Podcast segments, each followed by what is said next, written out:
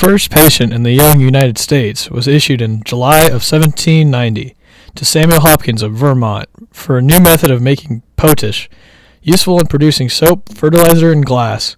The Constitution recognized, for the first time in history, the interest, intrinsic right of an inventor to profit from his invention. Hops, Hopkins' application was initially reviewed by the Thompson, Thomas Jefferson and approved by President Washington.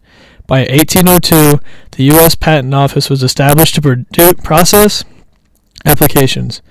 Annually, more than two hundred forty-four thousand patients are granted. Individuals receive six percent of pa- patents. The remainder are granted to the U S and foreign corporations, with slightly more granted to foreign corporation companies.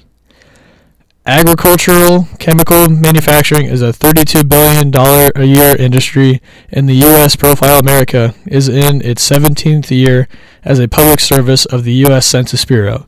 This is Will Ryan for K F K X and H C Media.